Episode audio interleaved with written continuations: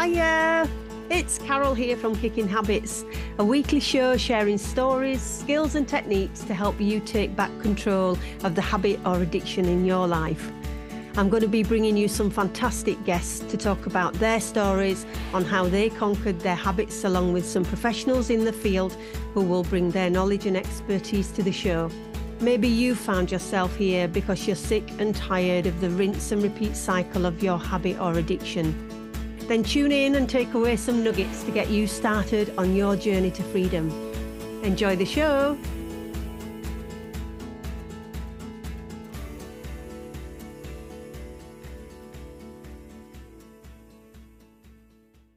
Hey, how you doing?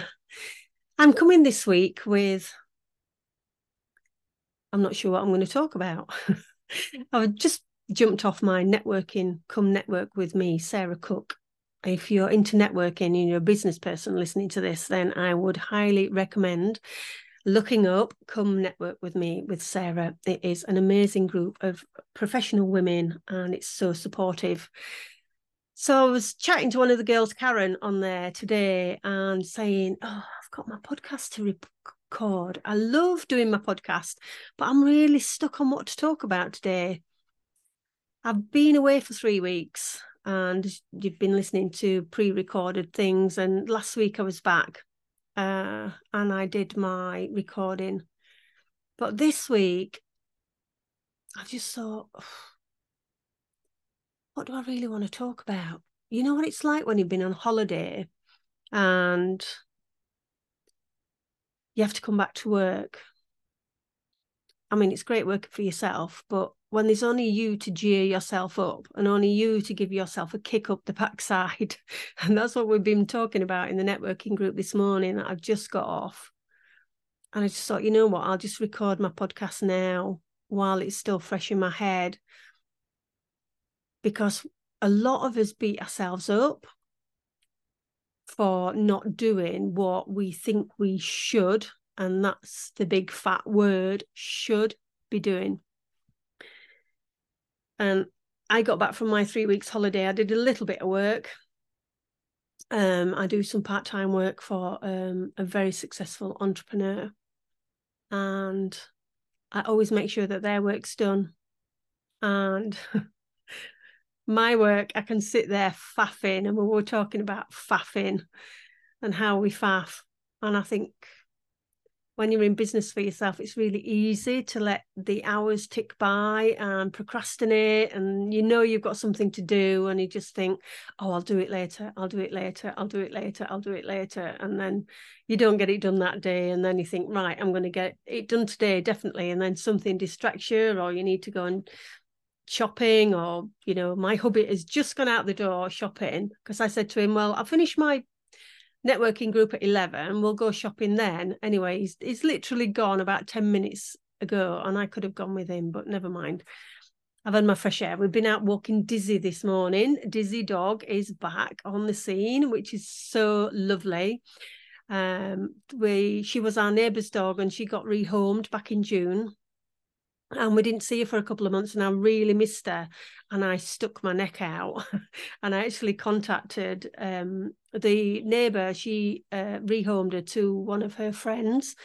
So I asked my neighbour for the friend who had Dizzy a number and I was very, very cheeky. And I sent her a WhatsApp message and just said, I'm really missing Dizzy. Is it possible to come and walk her once a week? And she very kindly said yes. So it's the first time we've seen Dizzy. We've been back from holiday almost 3 weeks the new owner has dropped her off at our house. So we were out at, 8 o'clock this morning? No, 8:30 this morning walking her, which was super because it's gorgeous blue skies today here in Rutland. And just going out, walking. And I've been trying to record some of my usual videos that I do when I'm walking, which I really enjoy doing. And you know what? It's just a nightmare. Falling over my words, not getting what I wanted to say out. And I gave up in the end. I think I had 3 tries and I just thought, you know what? So that's where I'm at the minute. And then I was thinking about Sober October. So I don't know if you've had time out, whether you've just had a couple of weeks, whether you've just not done it and carried on drinking. So I don't know where you're at with your drinking at the moment.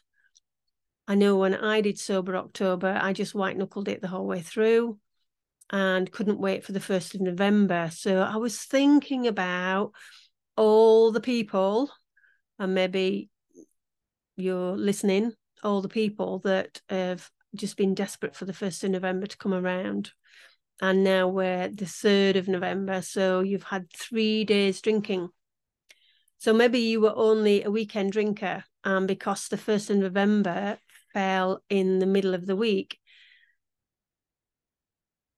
did you drink in the week, even though you don't normally, because you were so desperate to make up for what you had lost out on? And I think when we have a habit that's so ingrained in our brains, and it's so used to having that drink, sometimes we have to make up for it. It's a bit like if you put pressure on yourself to watch what you're eating and maybe cut out sugar and treats. And then you decide that maybe Saturday's your treat day and not had anything all week. And then Saturday you go crazy. I had one of those days. I was feeling really fed up. Just, I think it's post-holiday blues. And just thinking, oh, I really need to motivate myself and give myself a kick up the backside. And I popped into the supermarket for some bread. And I had a real sweet tooth. So I went and bought a Terry's chocolate orange, 2 vanilla slices, which go right back to my childhood. My mum used to buy vanilla slices. She used to cut a tiny little bit off for me. So they're a real treat for me. And then I bought a packet of Revels. And I bought something else as well. What did I buy? I bought 4 different things. Oh, it was some little coconut snowballs, we call them. You can get the big snowballs. They're sort of marshmallow in the inside and they're covered in chocolate with desiccated coconut on top. They had some packets of mini ones, and I opened them up in the car and I ate the lot before I got home, and the shop is basically 5 minutes drive away.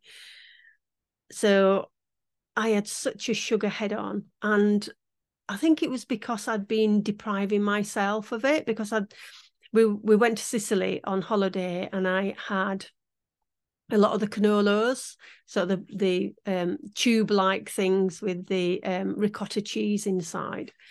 And they were so yummy, and we had one probably most days. So coming down from that sugar addiction that I had on holiday, because, yeah, you're on holiday, you can eat what you like.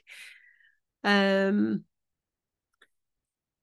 then coming back and pulling back that craving, because I've got to be really careful, because we've got diabetes in our family.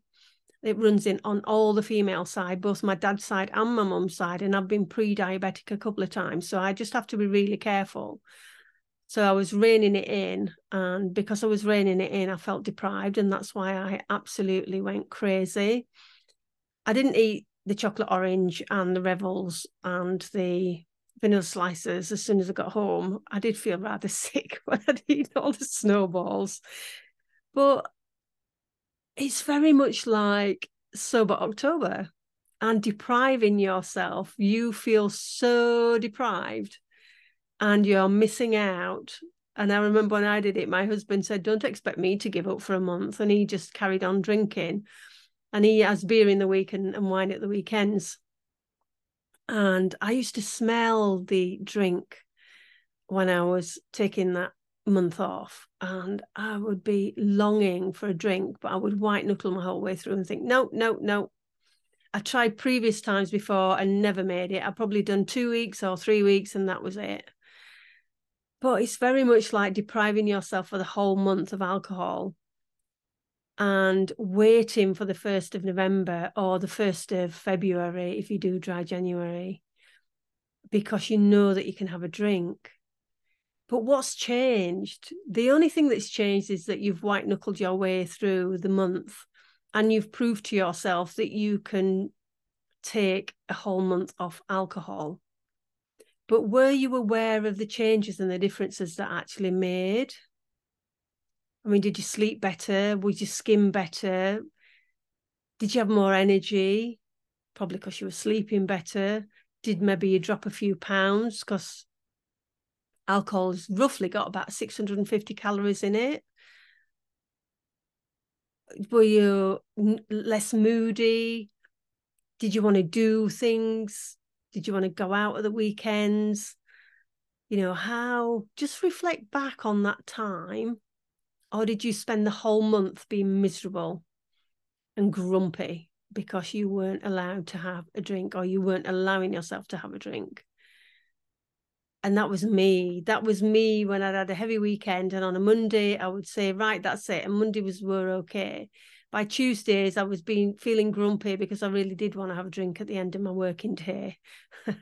And then Wednesday would come and I'd just cave. But if I managed to get to the weekend, I would be such a grumpy draws with my husband and with myself, and I'd have this pity party, poor old me, I can't have what I really want, it's not fair, and I'd be stamping my feet like a toddler. My brain would be going, oh, go on, Carol, you've deserved it, go on, you've had a hard day, you need it to de-stress, go on, that whisper you get, but you would fight it.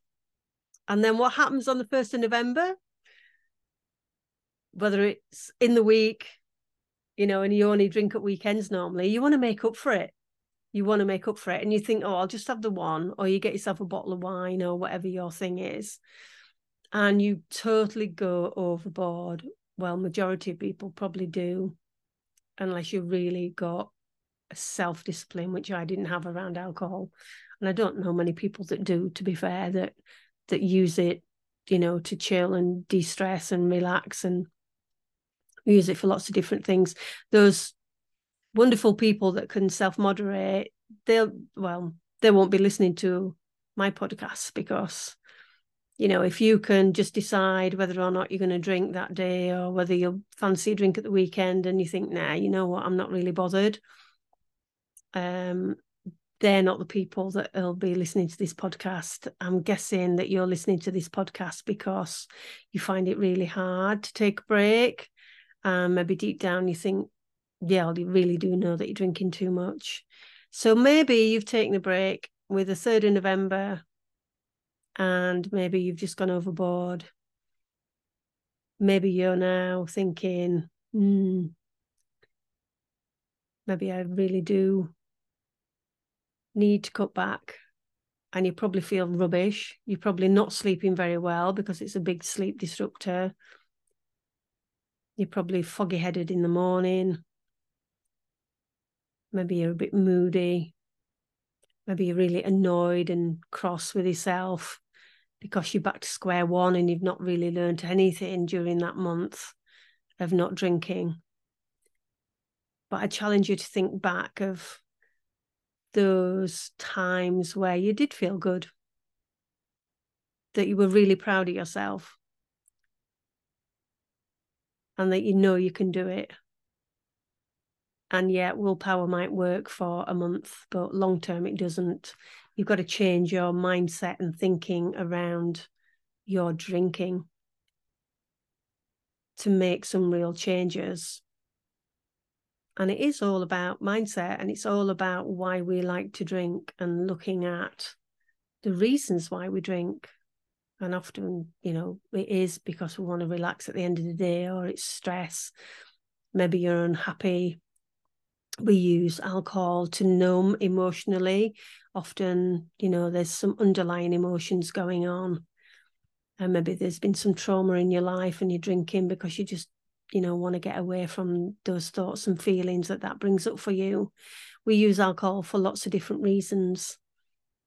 So let me give you some tips. If you are back to drinking and you don't want to be in that space, or you want to have more control over that habit, and that month you've taken off or the few weeks or any time that you've taken off has really not made any difference, then the best thing to do is to educate yourself while you're still drinking and get some books and listen to some podcasts like this one. And there's lots of others out there.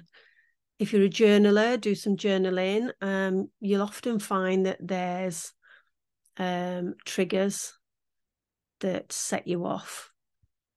I'm not going to go into the science side of things. You know, our brain is an amazing organ, amazing. And if you've been drinking long enough, you know, most days, or even if at weekends you've just been a weekend binger for long enough, your brain just gets used to that buzz, which is what we get, isn't it? It's all about the dopamine and that 20-minute buzz, because it only lasts about 20 minutes, half an hour, and then we're chasing the buzz and never get that same euphoric feeling again. And that's that artificial dopamine hit that we get, because it is artificial, because wine isn't a natural thing. You know, I got my dopamine hit this morning out walking the dog with hubby, and it was gorgeous. And that was my feel-good dopamine hit for today. And I get dopamine in lots of different ways. Natural dopamine hits, that is. So if you're back to drinking, first of all, you know, don't beat yourself up. Don't give yourself a hard time.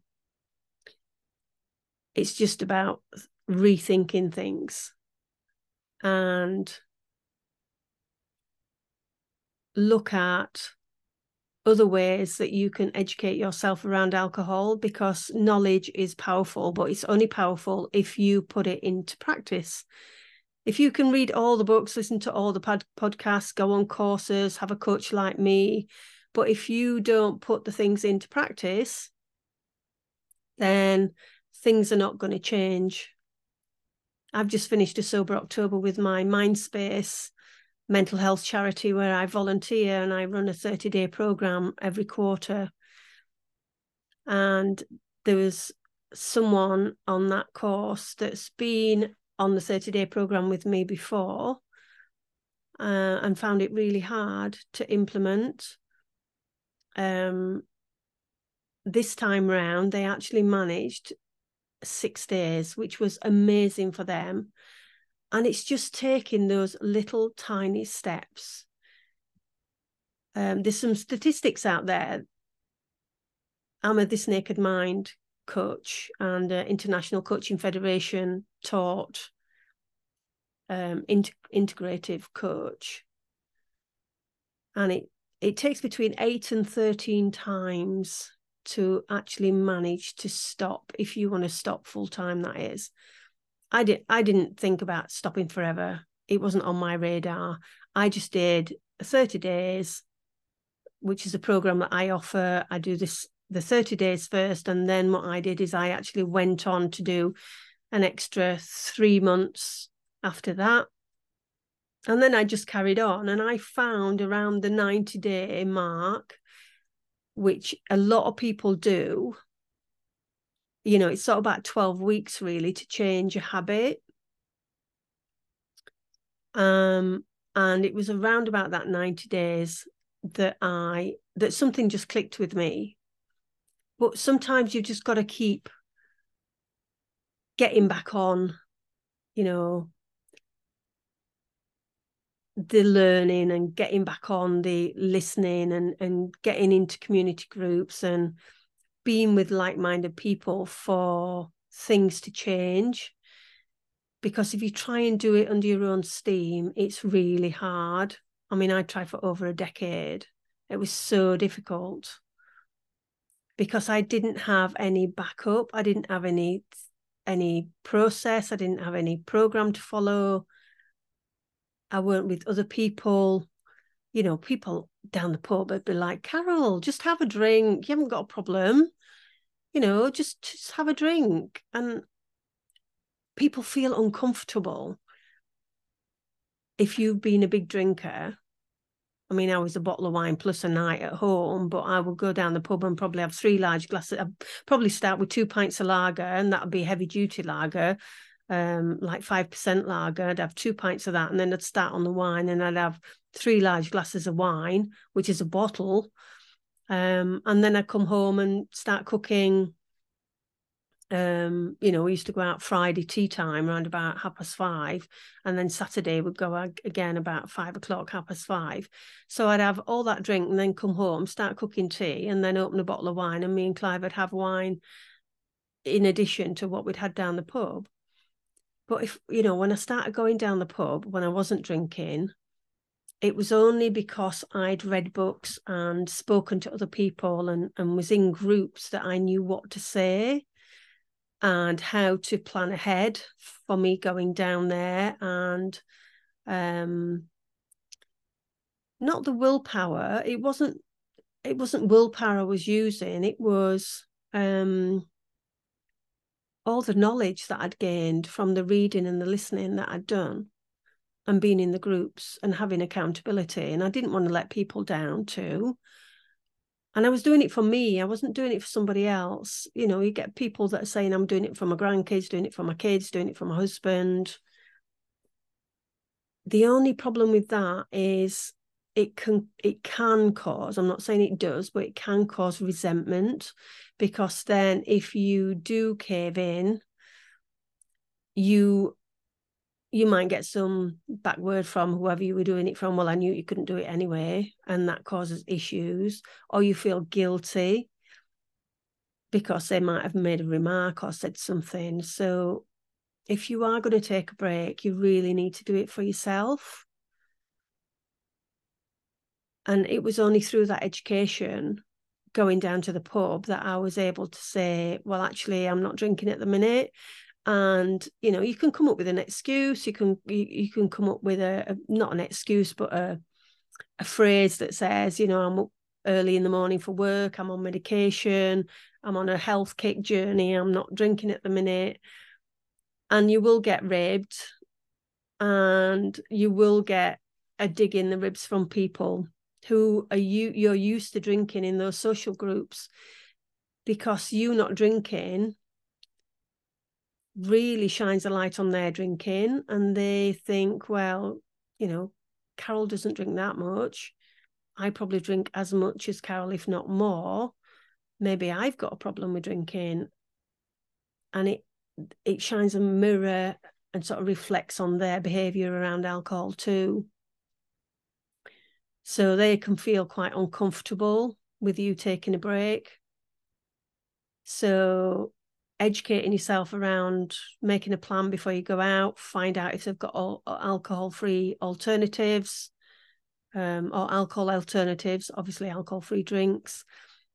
Think about what you're going to say if anybody asks you why you're not drinking. There's lots of things, lots of strategies that you can put in place. So there's a couple of tips for you. So if you've started drinking again and you're thinking you might want to take a break again, then get in touch with me. My email is in the show notes. I'll be happy to send you some free resources and point to some sober communities, because being around like-minded people and sharing your experiences is really powerful. And especially if you're doing it at home, and you're on your own, and your partner is not, you know, following an alcohol-free break like you, then it's really helpful. Knowledge is power, but it's only powerful if you put it into practice. So hope that was helpful for you, and I haven't waffled too much. And if there's any subjects you want me to talk about, just drop me a line. Any challenges you've got. It's completely anonymous, but just let me know, and I'll be more than happy to cover any subject that you're having a challenge around. So take care, and I'll catch you next week. Bye. Thank you so much for listening today. If you've enjoyed the episode, please hit the subscribe button and leave a review. If you've been left with a question from today's episode, then please drop me a line. I love to answer listeners' questions as it adds to the flavour of the show. And of course, it's completely anonymous. All links are in the show notes, and I'm looking forward to sharing again next week and helping you to find your path to freedom. It really does take courage to take that first step, but remember, nothing changes if nothing changes.